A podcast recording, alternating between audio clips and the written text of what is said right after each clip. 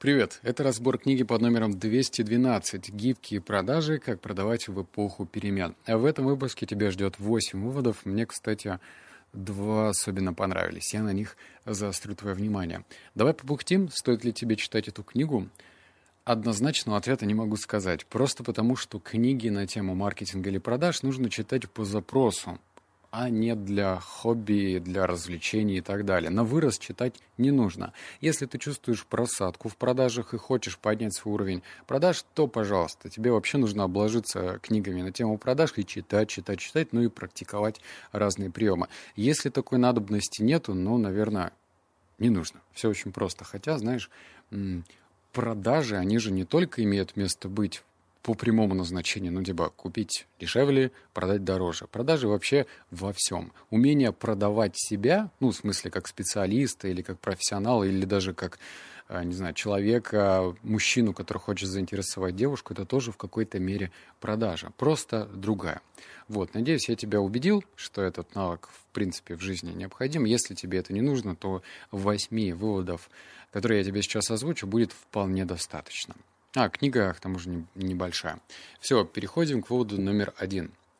Невозможно постоянно быть в курсе всего. Слишком многому нужно научиться, а времени так мало. И с каждым днем надо узнавать все больше. Как только вам кажется, что вы наконец-то во всем разобрались, бах, все изменилось, и нужно начинать сначала. А приспосабливаться к изменениям иногда тяжко. Вместо уверенности и гибкости вы ощущаете некомпетентность и неуклюжесть. Мастерство кажется недостижимым, а если у вас новая должность, то проблемы растут как снежный ком. Вам нужно быстро во всем разобраться, особенно если вы занимаетесь продажами впервые в жизни. Постоянные перемены – новая норма. Как менеджеры по продажам вы должны научиться процветать в этой постоянно меняющейся среде. Не нужно сдаваться на милость перемен. Сосредоточившись на новом образе мышления, стратегиях, быстрого обучения и новых способов приобретения важных навыков, вы можете преуспеть и в изменчивой среде. Ключевой вывод в концовочке. Давай еще раз скажу. Ты же наверняка слышал ну, вот эту общую доктрину, и они, наверное, твердят все, что нужно постоянно учиться. Но вывод не совсем про это. Это безусловно. Нужно постоянно учиться, здесь знания брать, там знания брать и применять. Но здесь другое.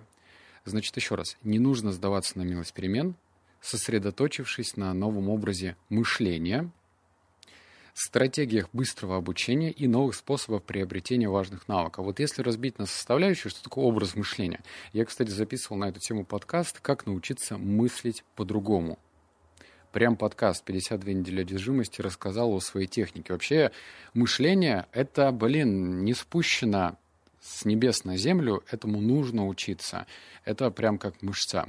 Дальше, стратегия быстрого обучения — ну, если тебе необходимо потянуть те или иные навыки, вот как мне сейчас, я чувствую, у меня брешь появляется в продажах. Хотя я продаю достаточно круто, но недостаточно, потому что мне необходимо м- через годик обогнать одну особу.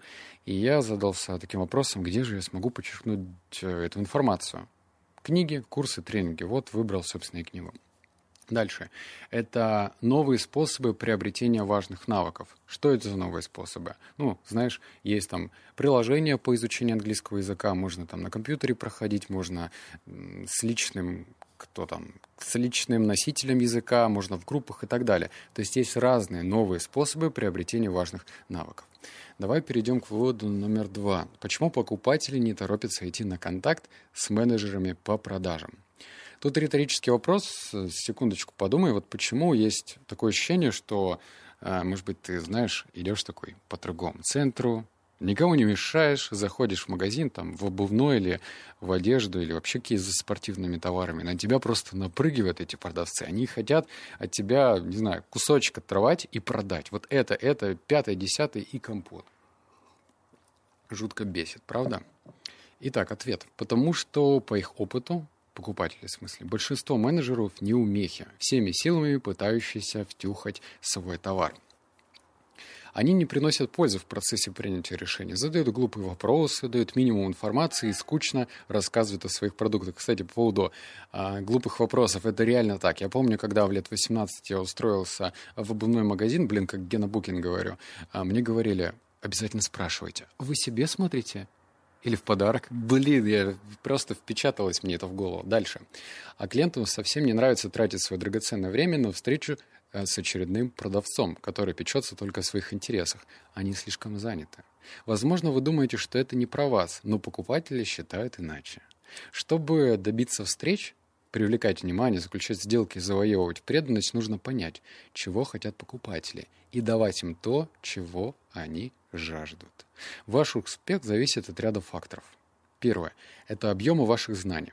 Покупатели ожидают, что вы разбираетесь в их бизнесе, направлениях, проблемах, процессах и помните прошлый опыт общения с ними. Второе – это ценности ваших действий для клиентов. Каждое взаимодействие оценивается покупателем. Он решает, стоит ли оно затраченных усилий и времени. Клиентам нужны идеи, озарения и уверенное руководство, чтобы определить, нужны ли им перемены и как их лучше воплотить в жизнь. Ну и третье умение работать с текущей ситуацией клиента.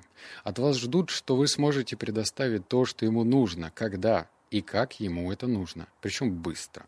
Менеджеры по продажам думают, э, что и так все это делают. Кстати, вот это сейчас будет про тебя, про меня, вообще про всех. Вот это вот э, общий стереотип. Да, блин, я это и так уже слышал миллион раз, я все это знаю. Ну и вот и дальше.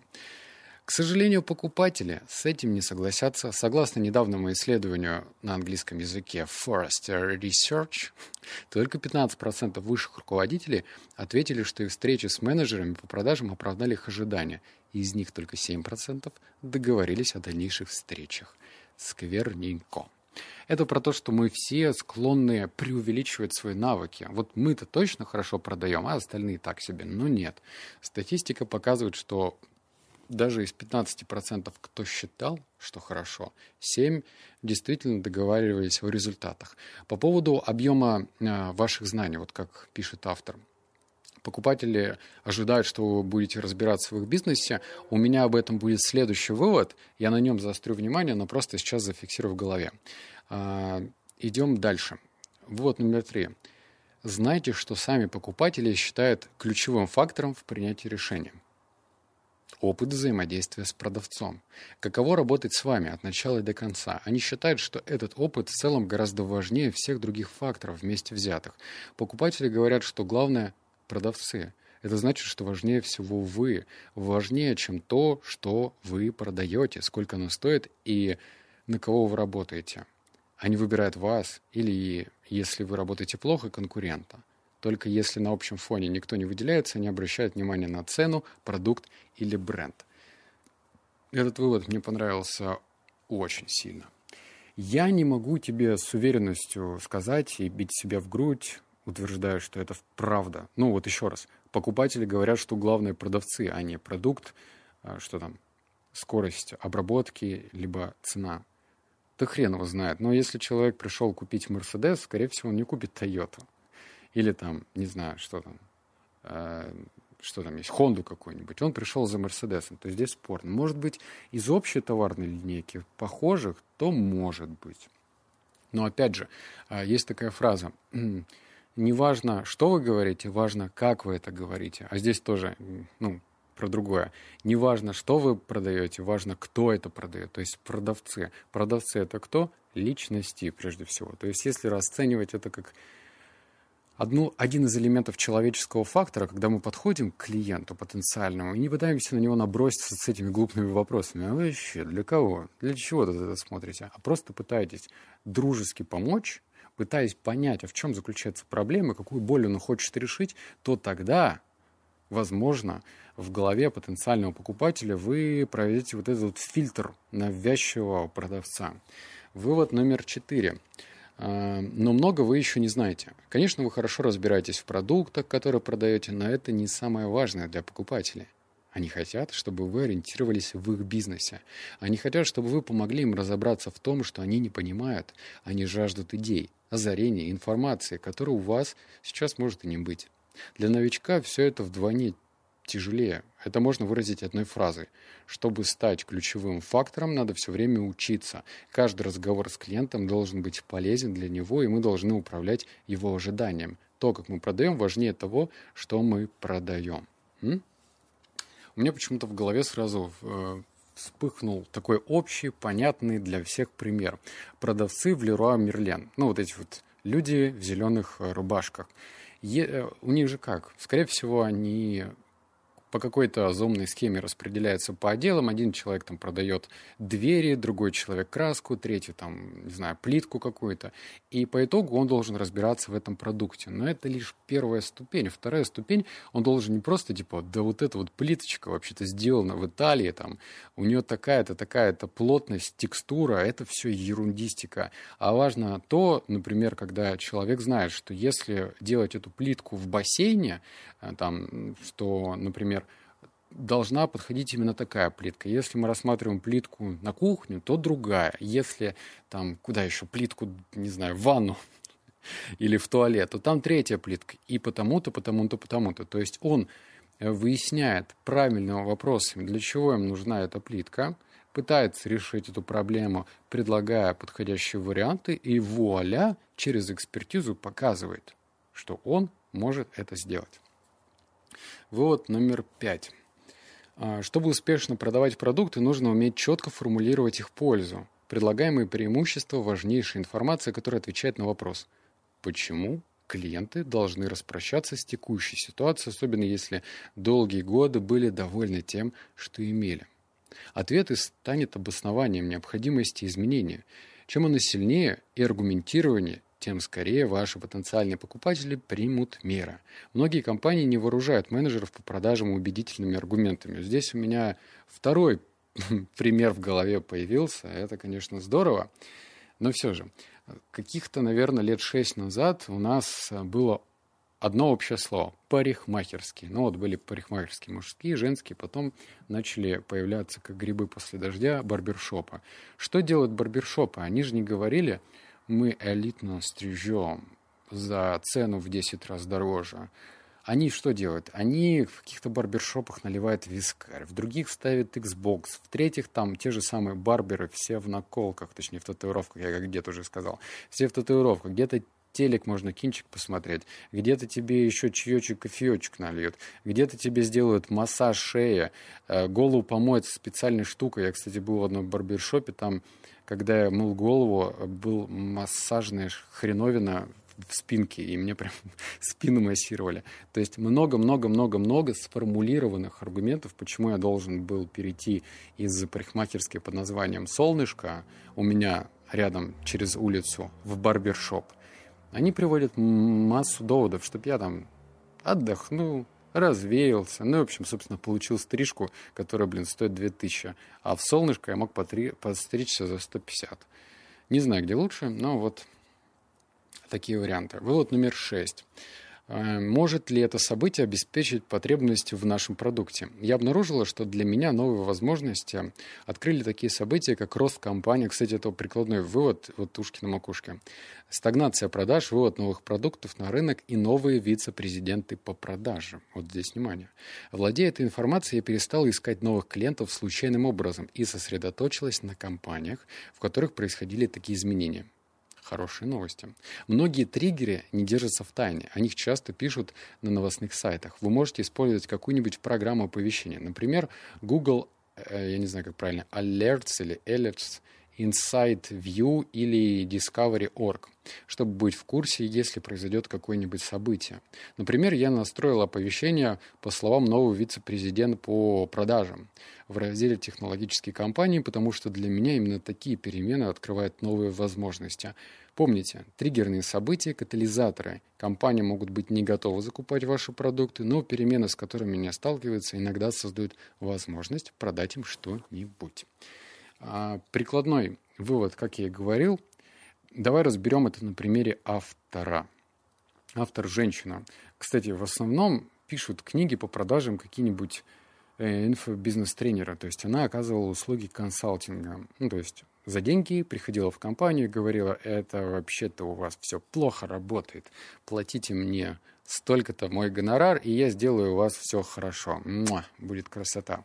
Вот, это консалтинг. И она что сделала? Например, предположим, она делала свой запрос, чтобы наладить систему продаж в Google. И отказали, сказали, не надо нам ничего. Что она сделала? Она настроила оповещение, что если э, там изменится кто-то из руководства, поменяется, не знаю, там, какие у них там должности существуют, менеджер по э, ответу за персонал, по эмоциональному персоналу, по качеству персонала. Короче, неважно. Если она зафиксирует то, что какой-то ключевой сотрудник поменялся, это дает зеленый сигнал в том, чтобы прийти и сделать свой запрос повторно. То есть не стучать в одну и ту же закрытую дверь, где принимает решение один человек, и ты ему не нравишься, а прийти повторно уже к другому человеку. И тогда есть вероятность, что у тебя получится. Название перечислил, можешь загуглить. Вывод номер семь. Это к, к вопросу, как задавать не, ван, не банальные вопросы. Контекст. Используйте ваши знания и результаты исследования, чтобы подготовить вопросы. Тогда вы произведете впечатление гораздо более полезного человека. Вот два примера. Это к вопросу, вы для себя ищете или в подарок. Изучая ваши документы, я заметила, что сокращение срока вывода продукта на рынок – ваша ключевая задача в этом году. Как это влияет на вашу сферу ответственности? Или второй вариант. На прошлой неделе вы скачали наш доклад «Как улучшить показатели конверсии продаж». Почему эта тема заинтересовала вас сейчас? Определение порядка. Когда вы планируете вопросы, обратите внимание на порядок, в котором будете задавать их. Чтобы сдвинуть разговор с мертвой точки, начните с простых вопросов, вроде «Какие основные трудности возникают у ваших менеджеров по продажам при поиске новых клиентов?» Следующий вопрос всегда должен логически вытекать из предыдущего. Это поддерживает плавное течение разговора. Например, Хорошим продолжением для предыдущего вопроса будет, что вы предприняли для того, чтобы помочь им, в смысле продавцам, улучшить их навыки по поиску новых клиентов. Накануне встречи изучайте ваши вопросы клиенту, подумайте, как бы вы ответили на них, если бы были этим клиентом. Состоялся бы разговор. О чем? Заставляет ли они его задуматься? Не слишком ли они манипулятивны? Кстати, это тоже очень важно. После беседы проанализируйте, что сработало, а что нет. Если на вопрос последовал «глупый» в кавычках ответ, поменяйте формулировку. Если вы не получили информацию, на которую рассчитывали, попробуйте переформулировать вопрос или задать еще несколько уточняющих. Мастерство формулировки важных вопросов позволяет вам быть еще более гибким на протяжении всего цикла продаж. Это стоит затраченных усилий, не правда ли? глубокие вопросы укрепляют вашу репутацию и упрочивают, есть вообще такое слово? Упрочивают отношения с клиентом. Ну да ладно, в конце, конечно, я обосрался, но вывод не про это. Вывод про то, что э, если ты хочешь блеснуть своей смекалочкой и показать то, что ты вообще-то изучил своего потенциального клиента, то лучше уж тогда к этим вопросам подходить постепенно. Сначала мы начинаем с общих вопросов, но касая, эти вопросы должны касаться боли клиента, а потом уже вкручиваем дополнительные узкие вопросы на основе экспертизы, которые мы подчеркнули, например, на сайте или на страничке этого человека в соцсетях. Неважно. В общем, мы должны вкручивать эту дополнительную информацию. Глубокие вопросы укрепляют вашу репутацию. Вот о чем речь. Все хотят работать с экспертами, а не просто с проходимцами, которые будут получать свои комиссионы за то, что, ну, свели нас. Эксперты. Вывод номер восемь. Он маленький, так что все хорошо. Значит, твердость идеальный термин, на мой взгляд. Согласно ее исследованию, не, не помню, что за ее исследование, твердость гораздо надежнее предсказывает профессиональный успех, чем интеллект или способности. Хорошая новость. Она у вас уже есть. А с помощью тренировок вы можете развить терпение, настойчивость и, конечно, гибкость. Превращение проблем в вызовы э, делает вас тверже, как новый взгляд на неудачи, когда вы воспринимаете их как новый опыт. Умение ставить цели, стать лучше, тоже полезно. А главное, сделать твердость вашей личной привычкой на пути к успеху, которую вы можете использовать каждый раз, когда сталкиваетесь с трудностями. А мне понравилось то, что здесь не просто автор сказал, ну, вам нужна твердость, да, а объяснил, что же такое твердость. Потому что, ну, лично я не понимал, то есть у меня не было какой-то точной формулировки в Википедии, я думаю, тоже бы, что твердость мне бы про плотность материала говорили. А здесь твердость. Превращение проблем в вызовы делает вас тверже. То есть, например, ты понимаешь, что у тебя там есть план на месяц. и что-то пошло не туда. Ты облажался. И облажался, кстати, не по своей причине, а может быть, там законодательство поменялось, или клиент что-то сменил, или, в общем, что-то пошло не туда. Если ты берешь и рассматриваешь это как вызов, не как проблему, что можно ручками э, в локотке согнуть и говорить, ну все, вот, вот вообще не фартануло, все плохо. А именно превращаешь это как вызов, то тогда ты становишься более твердым. А и, как пишет автор, твердость значительно эффективнее, чем интеллект. И это хорошо, особенно для таких, как я. У меня с интеллектом, ну, не так все гладко, как хотелось бы. Я не умею судоку ваши разгадывать, кроссворды вот эти вот все ваши. Не умею. С твердостью у меня в целом все неплохо. Ну что ж, это были 8 выводов из книги по продажам. Мне кажется, ты получил пользу. Не благодари. Все держи, пользуйся, и все у тебя будет отлично. Ну что ж, обнял, поцеловал тебя, заплакал. Услышимся в следующем подкасте. А, я тут книгу дописал, кстати, хотел сказать. Все, я сегодня выдохнул. Я записываю этот подкаст позже. А на момент э, сейчас, что там, 4 мая, я дописал книгу. Официально. Все. Я выдохнул, чувствую себя замечательно. Это свершилось. Так что ты можешь почитать «Мой путь» Там есть ссылочка от неудачника до чемпиона. Читай. Ух, все. Обнял, поцеловал, заплакал. Услышимся в следующем подкасте. Пока.